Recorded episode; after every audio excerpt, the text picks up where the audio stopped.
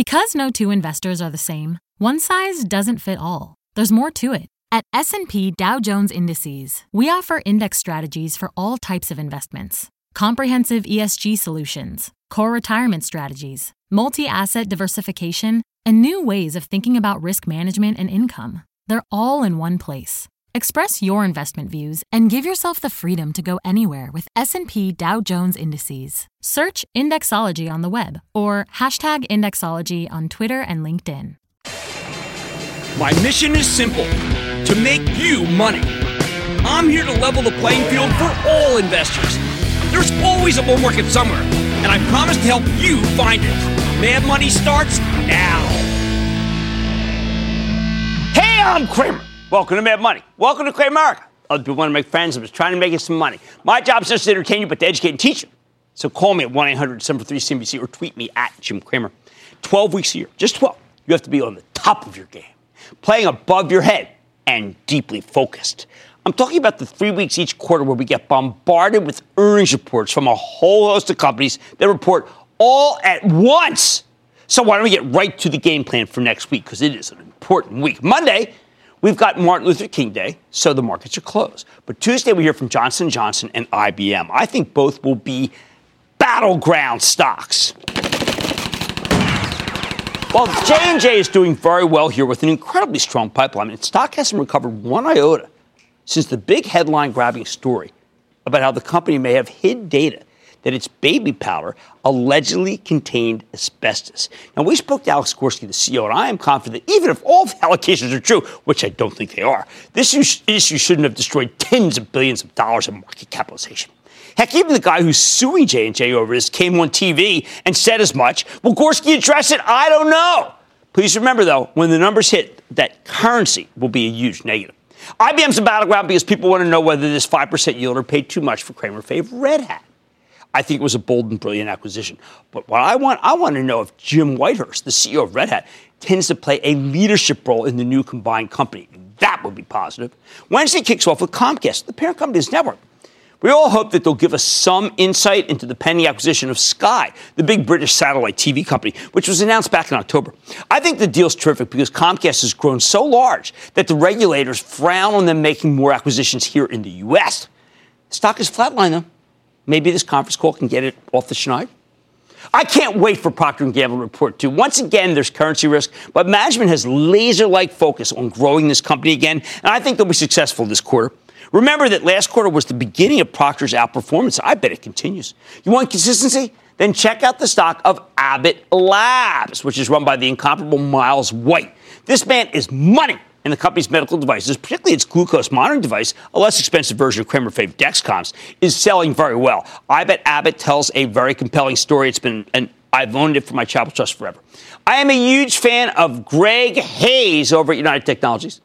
I like his plan to split the company into Otis Elevators, Climate Control, and Aerospace. I think the parts are worth much more than the whole. But like Dow DuPont, which has just been whoa, not so hot, the breakup is hard to do and will weigh on the stock until we get closer to the actual corporate divorce. Could be an opportunity. After the close Wednesday, we hear from two quality companies with stocks that have been crushed Texas Instrument, TXEN, or also known as Texan on Wall Street, and Lam Research. Texas Instruments has been uh, has got a lot of business with Apple and, and might be hurt by the slowdown in cell phones. The far more interesting stock to me is Lam. It's the highest quality semiconductor equipment maker around. Its stock has been obliterated by the downturn in flash and memory prices. I think the quarter will be weak. And there's a new CEO. But with the stock down almost 100 points, I also think you can start buying Lam Research, betting that we're near a bottom, maybe not at it. Well, it won't happen all at once. You need to be ready to pick some up if the stock gets hit. That's right. I am actually saying that Lam, one of the worst performers, is at a good level to start accumulating. Last week, when I was at the JP Morgan Healthcare Conference, I listened to Giovanni Caforio. He's the CEO of Bristol Myers when he talked about his acquisition of Celgene. He made me a believer. When Bristol Myers reports on Thursday, I expect he'll talk about how additive this deal is for the company's earnings. You know what? I think that after Thursday, people are finally going to embrace this deal. We've got dueling railroad reports on Thursday, too Union Pacific and Norfolk Southern. I think both will be strong. CSX put a good number yesterday. It was actually initially panned. I expect the same to happen with these two. Union Pacific has a new oper- chief operating officer who's a disciple of the late Hunter Harrison, the man who turned around CSX. So I'd be a buyer into any dip. Almost every single CSX line item was good, and both Union Pacific and Norfolk Southern, I think, are stronger than CSX when it comes to freight. You know, I've been a huge, huge fan of McCormick, the spice company, and I bet we'll hear some great things when they report, particularly from their Frank's hot sauce division. If you ever see this label in the supermarket, snap it up. Let me know. Here's a wild one Freeport McMoRan, the gold, copper and gold miner. This stock's been perky of late. My friend Stephanie Link was on uh, halftime with me, and she was talking to me about it. it. It's interesting because copper's been a real dog. We got to find out what's going on here. I can't figure it out, but I sure like the way it trades, and you know I like gold. I wish Freeport had a better balance sheet, but the traders are all over that bad boy. I can't wait until after the close Thursday because that's when Intel reports, and I wonder whether they'll announce a new CEO. We spoke to interim CEO Bob Swan last week when we were out in San Francisco, and he was a bullion about his business. Intel's one cheap stock. I'd buy it both before and after. I think the stock goes through 50 on any good news. How about Starbucks? Remember, this stock took off last time CEO Kevin Johnson spoke on the quarter.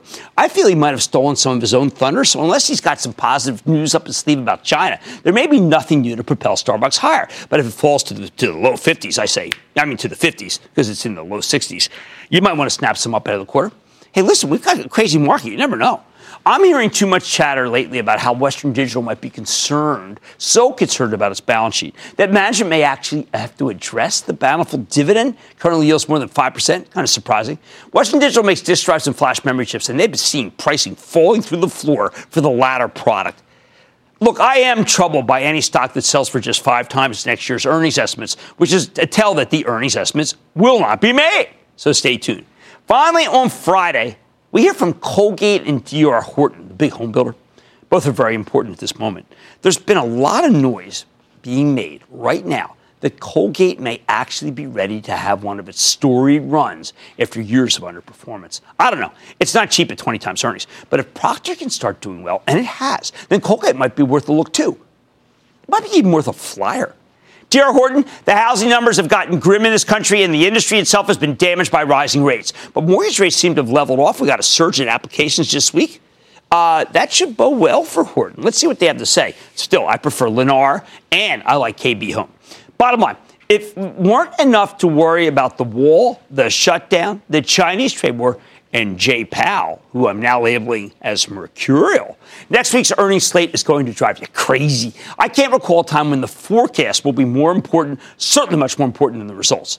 So stay close. We've got some good ones that could pop, including Abbott Labs and McCormick and maybe Intel, especially if they get hit before they report. Let's go to Matt in Colorado. Matt. Booyah, Cramer. I like that. What's up? Hey, Jim, I'm a big fan of the show. I mean, Thank me you. and my friends, we always talk about you all the time. And listen, I'm a college inv- I'm a college student right now, and I'm a first time investor in the market. And I just opened up my own portfolio a couple of weeks ago, and I'm just wondering, as a first time investor like myself, should I invest, look into a mutual fund, or should I maybe experiment and look at individual stocks? Okay, we're going to be very think? clear on this. The first $10,000, I've been saying this forever, must be in index funds before you buy a Mad Money stock. You know what? It's funny. It's the late Jack, not funny. It's the late Jack Bogle insisted that that should be my view, and I never went against Jack. So first ten thousand. 10,000, S&P index fund in honor of Jack, Vanguard. Irwin in New York. Irwin! Yeah, hi Jim. How are you? The Oh, other okay. day we lost a giant, Jack Bogle, who Yes. was the inventor of the index fund investing where large groups of people Yep. would invest in large baskets of stock for long-term growth. My question to you is: In this day and age, do you feel that the Dow Jones Industrial Average of just 30 stocks is a true and accurate um, indicator of market sentiment overall? Uh, great question, Erwin, because I think it is a little atavistic. I think that what matters is the S&P 500. But you know what? When you talk about the market, people still talk about the Dow, so I've given in. I, I'm tired of saying to people, you know what? That Dow doesn't matter. What you really should care about is the S&P. But you know what? Erwin, life's too short. People want to care about the Dow. I care about the Dow. All right, there we go. Okay, next week's going to have you going crazy. Forecast is key, even more than earnings results. And by the way, just so we're really clear, this day is not just Martin Luther King's birthday. It is actually the birthday of my executive producer, Regina Gilgan, who got dressed up for the occasion. Stick with Cramer. Don't miss a second of Mad Money. Follow at Jim Cramer on Twitter. Have a question? Tweet Cramer. Hashtag mad tweets. Send Jim an email to madmoney at cnbc.com or give us a call at 1 800 743 CNBC. Miss something? Head to madmoney.cnbc.com. I want people to feel like they just learned something. We have journalists in the far corners of the universe. I can't wait to get all of those resources under one hour long newscast where we can deliver the facts of the day clearly and concisely, in context and with perspective, and tell people what's happening, what it all means. Get the truth, not the spin. The News with Shepard Smith. Subscribe to the podcast today.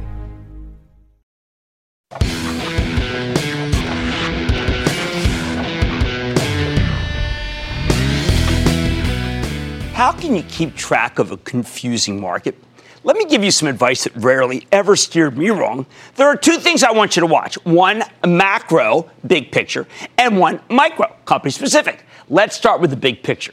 If you want to know where the stock market might be headed, I say keep your eyes on the bonds. Look, I know the bond market is boring as all get out, but it's much larger than the stock market. And more importantly, it's very important to the overall direction of stocks. Back in the day when I was running my old hedge fund, I'd always call in from the road the same way. If I had to be away from my desk, I'd begin every phone conversation by asking, where are the bonds? That's how much it mattered to me on a day to day basis. Yet stock market investors seemingly forget the bond market all the time. They forgot in 2000, even though the bond market told us the economy was softening right near the dot com peak. They forgot bonds in 2000. 2001 when it was clear that interest rates on cash were far too competitive versus stocks and would thus cause a massive sell off. They forgot it when the Fed raised rates 17 times in lockstep fashion in the lead up to the financial crisis, precipitating the worst downturn since the Great Depression. Over the past decade, there were countless tape, uh, taper tantrums, what we call them, where some Fed official will strike a hawkish tone, and everyone freaks out that rates are headed much higher too quickly. More recently, we've had a kind of a schizophrenic relationship with bonds. When the yield on the 10 year Treasury started breaking out above 3% in early 2018, everybody panicked. Yet when it pulled back, far too many investors were quick to forget about the bond market. Look, it should never come as a surprise that long term interest rates are rising or falling. Bonds can punch your portfolio in the face if you aren't paying attention. A lot of people don't pay attention because, as I said, bonds are boring. That's why I say don't forget bonds. Always keep those bond prices and interest rates right in front of you. When I was coming up at Goldman Sachs, I was trained to focus on bonds because bonds are the true competition to stocks, the competition I most fear. When short term interest rates, the one set by the Fed, go sky high, you have to expect that dividend stocks, the stocks of companies with high yields like American Electric Power, Southern, they'll sell off. When long term interest rates rise, the one to watch is the yield on the 10 year U.S. Treasury. Then you have to start being wary that all stocks might suddenly be worth less than they were trading before. It's simple. If the bond market competition gets more attractive, the stock market gets less attractive. This is indeed a zero sum game. Now, you should be especially worried about rising long term rates that are caused by a pickup in inflation. That's a toxic brew. Inflation eats away at the value of long dated assets like equities because their future earning streams will have less purchasing power. And higher interest rates don't just make bonds more attractive, they also make it more expensive for banks to lend. And that puts a damper on the economy. For a long time, we had an ideal environment for stocks, low inflation and low interest rates. That's an incredibly benign backdrop, and I don't want it to lull you into a false sense of security about the dangers of a big spike in rates.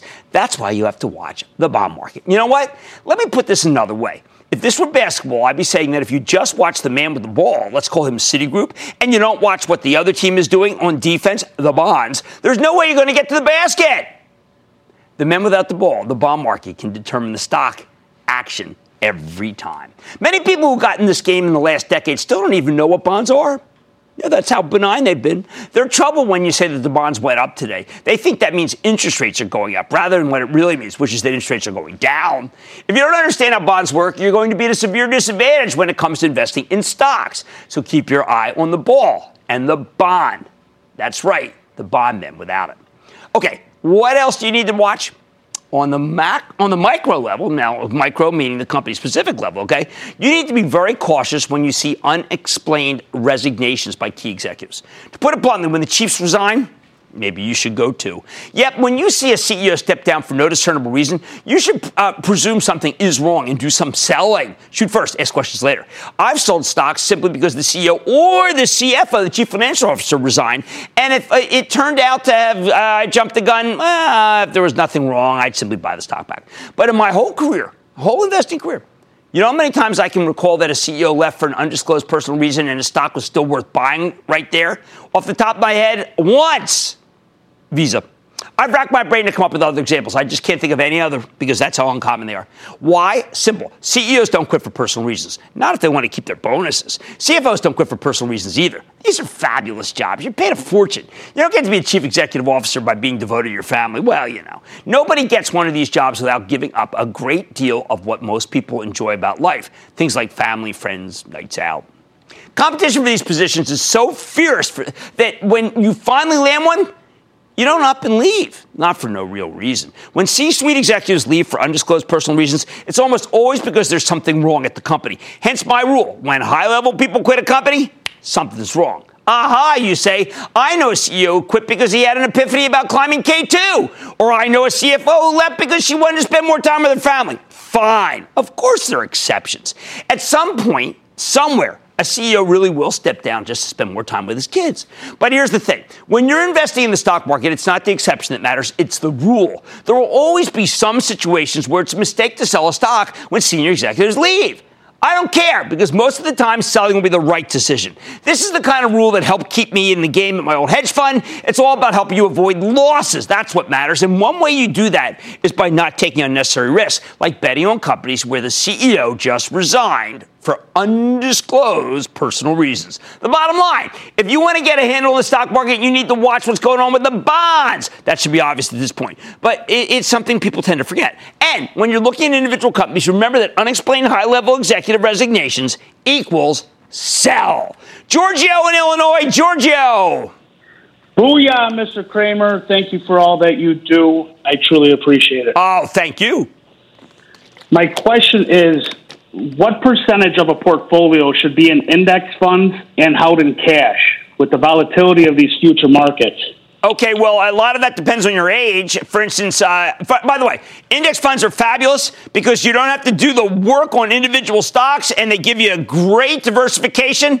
Uh, when you're a young age, you want to have 100% in, st- in, stocks. As you get older, you want to take that money out and take the money out. I've got in uh, Get Rich Carefully and in um, really, literally all my books, I talk about the different stages. But as you get older, you got to raise some cash. That's the best way to put it. Let's go to Blake in Nebraska, please. Blake. Booyah, Jim. Booyah. With the current market volatility, what advice do you have for the young investors out there compared to other older investors? Ride it out. Young people have their whole lives to make back the money that they might lose in the market. Older people, well, time gets shorter and you can't make it back. That's why you got to be a little more conservative. Okay, if you want to get a handle on the stock market, bonds the word. And please, when executive steps down without an explanation, sell, sell, sell, and stick with Cramer.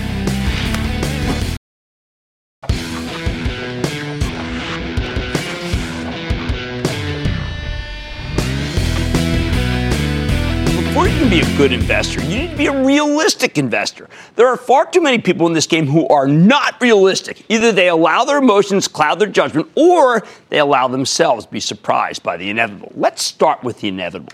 You think people would get comfortable with the idea that stocks can go down, right?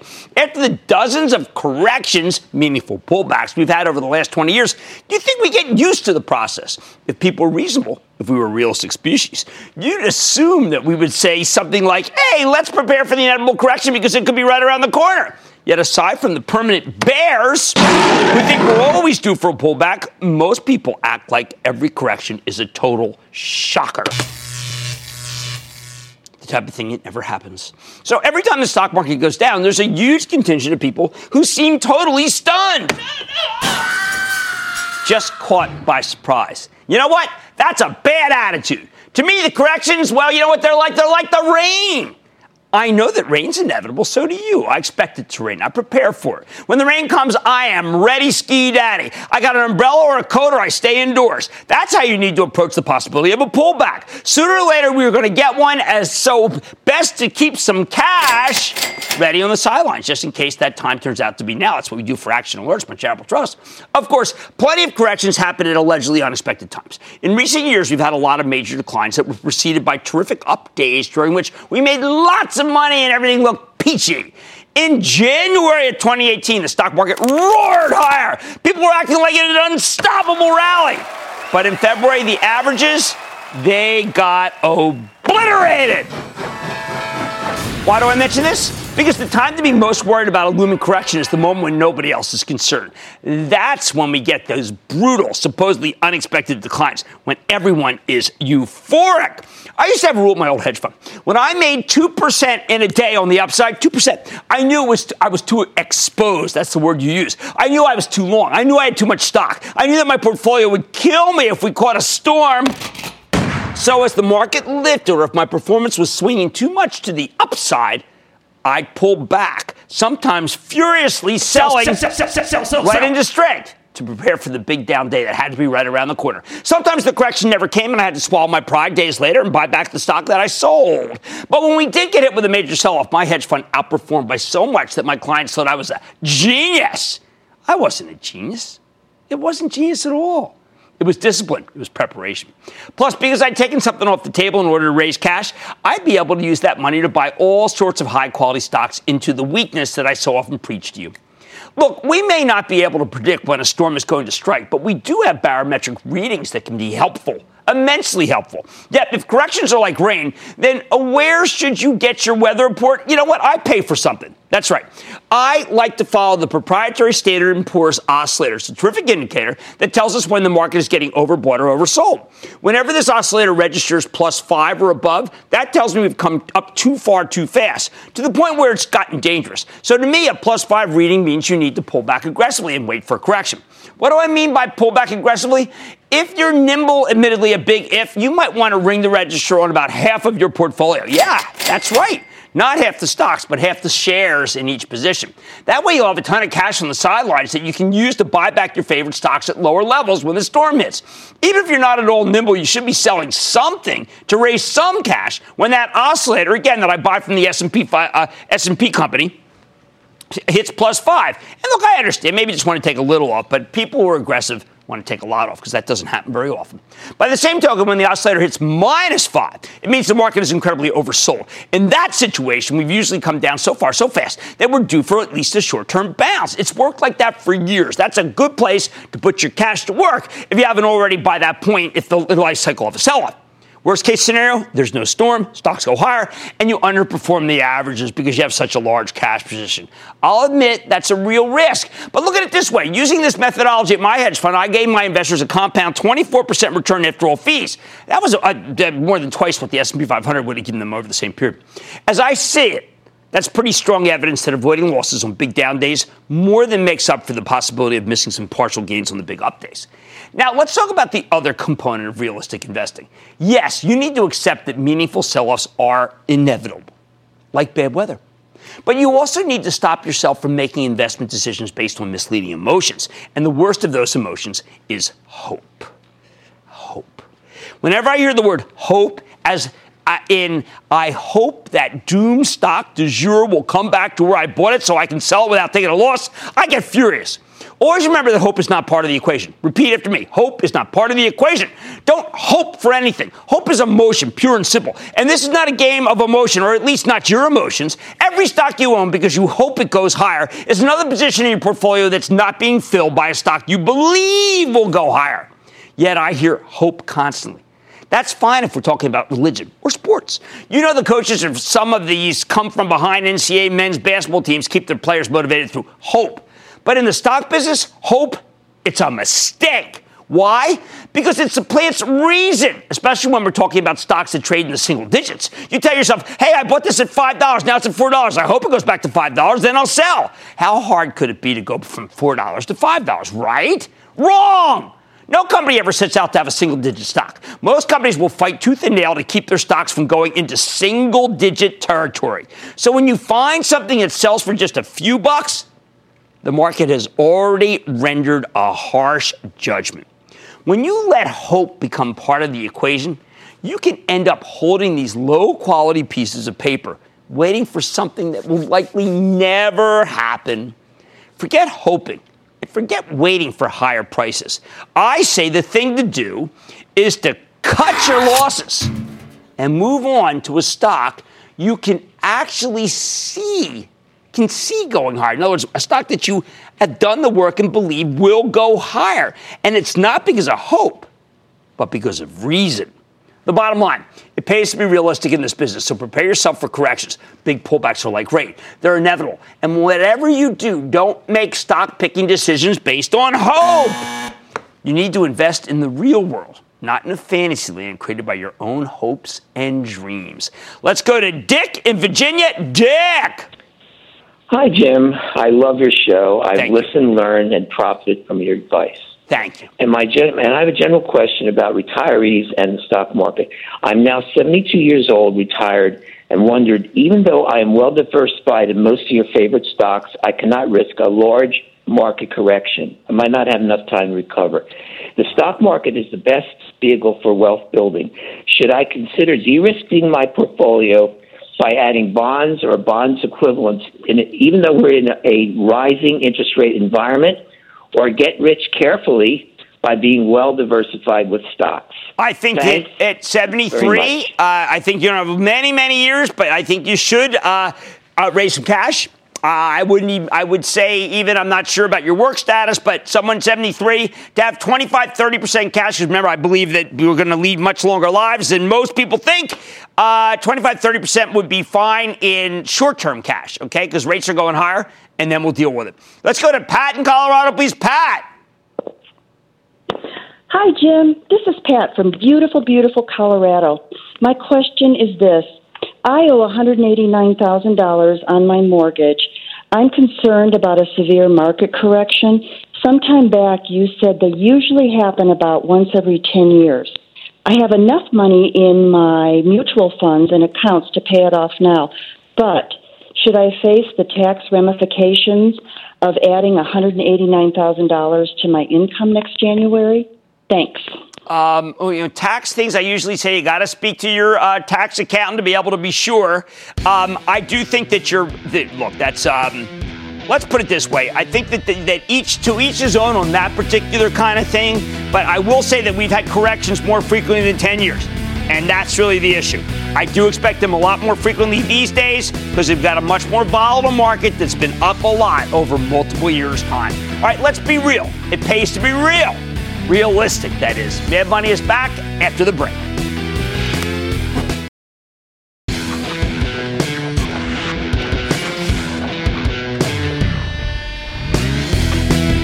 You don't need me to tell you that the internet has been kind of a double edged sword. That's true in every area of life, including investing. Sure, the web makes everything more convenient. You have all sorts of information available at the push of a button. Something that was unimaginable when I got started in this business. It was much harder to do the homework in the old days. It took real effort. These days, everything is searchable. But for all the ways in which the internet makes the process easier, it also creates new problems. And when we have new problems, we need new rules to help contain them. For example, you absolutely have to be able to explain your stock picks to another human being. If you can't do that, you have no business buying the stock in question. Here's the thing. In the old days, this rarely came up, but the rise of the internet took away one of the most important brakes on the process, one of the most important warning systems, which is talking to another person about what you want to buy. It used to be that you had to talk to a broker. Now, with the stroke of a key, you can buy the, let's say, uh, stock of Workday or a Square without ever having to tell another person why you're doing so. Why is that an issue? Why do you need to explain this stuff to someone else, anyone else? It doesn't have to be professional, by the way. It could be anybody, preferably an adult, but you can fall back on explaining to your kids if you have to. Buying stocks is a solitary event, too solitary. But we're all prone to making mistakes, sometimes big ones. To err is human. If you want to cut down on these mistakes, you should force yourself to articulate to someone else not just yourself, why you like a stock. Do you know how they make their money? Do you know how their earnings are supposed to look? If you don't, then you're setting yourself up for trouble. I always see this problem, particularly in biotech, including many of the questions, uh, you know, lightning round that people ask about it. So many people own biotech stocks without even having the vaguest understanding of what the underlying companies do or how they could possibly turn a profit. I urge you to be able to articulate a thesis for owning every stock in your portfolio to someone, anyone. Think of it as a test to make sure you've actually done the homework. That way, if the stock gets slammed, you'll know whether to cut and run or buy more. If you don't actually know what you you own, believe me, you're going to get slaughtered on the next decline and there's always a next decline. When I was at my hedge fund, I always made my employees sell me the stock, literally sell it to me like a salesperson before I would buy it. If you're in a position where you're picking stocks yourself, get someone to listen to you and let you articulate your reasoning. That's what's so important. I also like to ask uh, people, what's going to make this dog go up? What's the catalyst? Or have we missed the move in this overvalued stock that's up 100% already this year? You know, I get a lot of those questions too. And of course, what's your edge? These are all important questions. If you can't answer them, you shouldn't be buying. And look, the ability to make hasty decisions is not the only thing you need to be wary of on the web. There's something else you need to be aware of. The internet has vastly increased the power of the Wall Street promotion machine. Now, I've long believed that home gamers and professionals alike simply don't have enough respect for this, this promotion machine. I, on the other hand, recognize that when Wall Street falls in love with a stock, it will go much further than anyone expects it in its efforts to hype that stock to high heaven. Consider the case of Valeant, okay? Which uh, it's changing its name, Valeant, the big pharmaceutical roll up that was one of the most heavily promoted stocks of the last decade. Its shares soared to the $200 uh, and actually, and then some, on acquisition after acquisition as analysts routinely raised numbers. Why? Because management would slash costs and raise prices. But when the political environment changed, the analysts turned on Valeant and the numbers fell apart. Plus, to make matters worse, it turned out that the company had embraced a bunch of shady practices to bolster its results. Within a few months, the darn thing had plunged from the mid 200s to the mid 20s. It took Valeant almost two years to bottom. And before then, it fell all the way to the single digits. And on the way back, it became uh, Bausch Health whatever, change the name too. The thing is, Valeant should never have been trading above $200 in the first place. The only reason the stock had reached those levels to begin with, considering the endless pyramiding of new companies on old, was because the analyst promotion machine was so darn powerful. And the web amplifies their reach. So, anytime you see nearly unanimous bullishness from the analyst community on, on potentially dubious merchandise, I think you got to beware. You should beware. In the words of Public Enemy, please don't believe the hype. One last thing, and this is really true of all media, both online and offline. Whether you're watching TV or a webcast, it pays to be a critic. Yep, it may sound crazy for the host of a cable TV show to make this argument, but you can't believe everything you hear on television. Lots of times executives say whatever they want on air, knowing they can get away with it. Lots of times fund managers come on air and tout their holdings, and sure, they have to disclose when they own something, but they rarely tell you whether they're in it for the long term or the short term. And boy, does that ever make a big difference. You need to accept this as a given. My general approach is that when you hear on TV, probably right. But no more than that. Same goes for the web. Except you have to be a lot more careful because there's a ton of junk information and uninformed commentary online. That's just the world we live in. So repeat after me. Just because someone says it on TV doesn't mean it's true. I hate to say it, but you're being naive if you simply believe everything you hear. That's one reason why we only bring high level executives on demand money. They can still mislead you. But if the CEO of a public company outright lies about how their business is doing, let's just say their legal bills will really start that up. But generally speaking, you see a lot of money managers coming on television for a variety of legitimate reasons. These guys aren't always well vetted. And often managers can't help themselves when it comes to being promotional. So here's a good rule of thumb. If a money manager is on TV and he's moving his lips, he's probably talking his book. When someone comes on and says that some plunging stock is a buy, do you think, hmm, that sounds like an opportunity? No. Instead, you should wonder, he must be really stuck in that pig. Bottom line, always be able to explain your stock picks to another human being and never take anything on faith in this business, not from the analyst community and not, well, let's just say from the money managers who love to come on TV and talk their book. Jimmy in Delaware. Jimmy! Hey, Jim, how you doing? I am doing well. How about you, sir? I'm doing great. My name is also Jimmy. well, So I had a question regarding um, whether it's better for somebody who's getting into stocks to whether they should go in with general knowledge or they should take the time and learn more because I'm currently 19 and I have a lot of money in like cryptocurrencies and I've been making money there.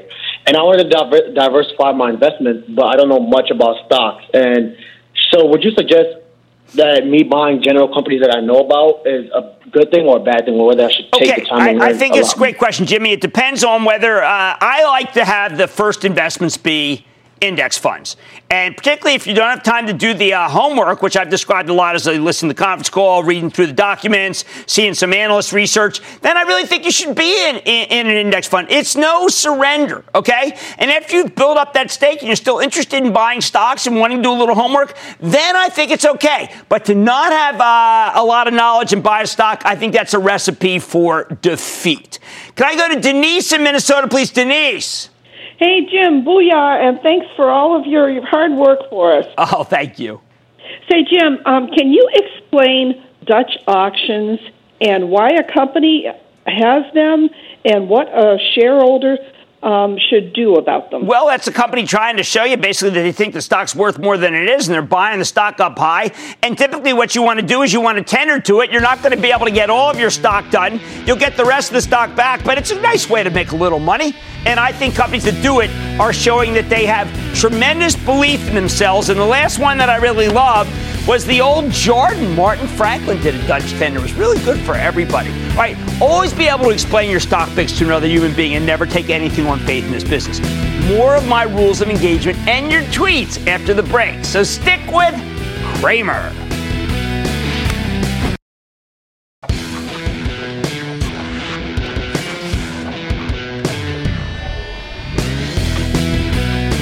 No matter how smart you are, no matter how well informed, no matter how lucky, sooner or later you're going to make some suboptimal stock picks. picks. It happens to the best of us. Every portfolio has a few duds in it. The true difference between a good investor and a bad investor is how you handle your losers. People seem to have a natural aversion to selling their losers. Professionals and amateurs alike hate doing it. They keep hoping, operating under the assumption that a sinking stock is wrong in its direction. They rationalize that the weakness or lack of interest they see will be fleeting and that people soon will recognize the value of their stock, the one that's in question. That's all well and good until you need money. Maybe you want to raise some cash because your portfolio has gotten a little too stock heavy. Maybe you have some real life expenses that require you to put together a lot of money in a hurry. Maybe you're a money manager with some investors want their money back. That's always tough, right? Go, you ever read Confessions of a Street Addict? Holy cow. I got a whole chapter about that one. Well, then, how do you decide what to sell? This is where the tendency to hold on to our losers shows its sinister side. A lot of investors would prefer to sell their best performing holdings rather than their worst performers. Yep, they will sell their winners to subsidize the losers. You then get a self fulfilling spiral as the bad stocks stay bad. They usually keep going down, and with fewer winners, your performance will get even worse. This is particularly dangerous hedge fund manager because bad performance triggers yet more redemptions from your clients. And if you keep if you keep selling winners to give the money back, it creates a vicious cycle down. Individuals do the same thing. You only have to, a finite amount of capital to invest, right? Rather than take your medicine, the loss, the, you know, in other words, take a loss. Far too many people prefer to hang on to their worst performers.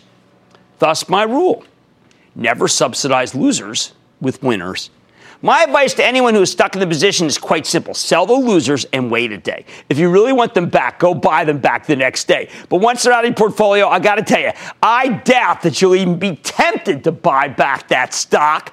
By the same token, you can't keep hanging on to a low quality stock just because you're hoping for a takeover. Oh, that's a real good idea. Look, I get it. Nothing's more exciting than a takeover. Nothing's as lucrative. You can put on a lifetime's worth of gains in a day from a takeover. So people go to great lengths to try to capture these moves. That includes buying a lot of bad companies and hope that they catch a bid.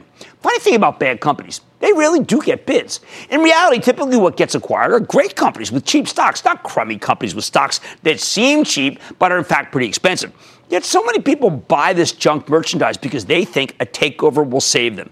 Which brings me to my next rule never speculate on takeovers of companies with bad fundamentals. The odds are that you'll end up owning something that you could go down much more than much more than you ever thought. Even as it is very limited upside. Even if a, co- a bad company gets a takeover, it might end up coming at a much lower price than what you initially paid for the stock. That's the thing about bad companies. Their stocks tend to go lower, deservedly. You can do much better buying a well run company that's in good shape uh, and can still get a takeover bid than you can for buying a company that's doing poorly and thus unlikely to get a bid. It makes sense. Not many bad companies get acquired because not many managers can turn bad companies into good ones. So don't wait around with a company with lousy fundamentals to be taken over. You could be waiting a very long time. If you just moved on, you could have bought the stock of a high quality company that's likely to give you much better performance. In a well run company, you can get away with speculating on a takeover because even if there's no deal, you have other ways to win. And when the stock of a good company goes down, you can confidently buy more into weakness. That's not something you can do with a company that's gone from bad to worse while you were waiting irrationally for lightning to strike. The bottom line never sell your winners to subsidize your losers. If you need to raise money, for whatever reason, just take the darn loss and sell something that's underperforming. And absolutely do not speculate on takeovers in companies that have deteriorating fundamentals. If a possible takeover is the only reason you have for liking a stock, that's not something you should own. Stick with Cramer.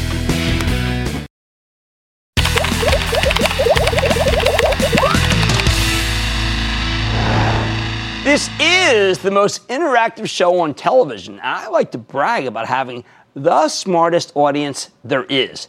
That's you, Cramerica. Let's get to some of your tweets. First up, a tweet from at Bullflags watching Iron Man with son. Forgot at Jim Cramer lives in the hashtag Marvel Universe. That tweet's awesome. Oh, yeah, that was just fun. I mean, I broke that cup. It was one take. It was really kind of crazy. And uh, I am forever indebted to the fabulous people, including Jon Favreau, that do those movies. And here's a tweet from Big Dude Making Big Mo Vess says at Jim Cramer, I'm a new investor, less than three months in. I've always been a great saver, but how do I develop discipline as an investor? All right, here's what you want to do. As an investor, why don't you just buy small, okay? This is what we do for ActionAlertsPlus.com, for the club. And then if the stock comes in, you've got more room, but I want you to do it so that you don't, uh, the discipline is going to make it so that you're not going to be able to necessarily make as much money as you'd like, but we're trying to cut off our losses, and that's why we start small.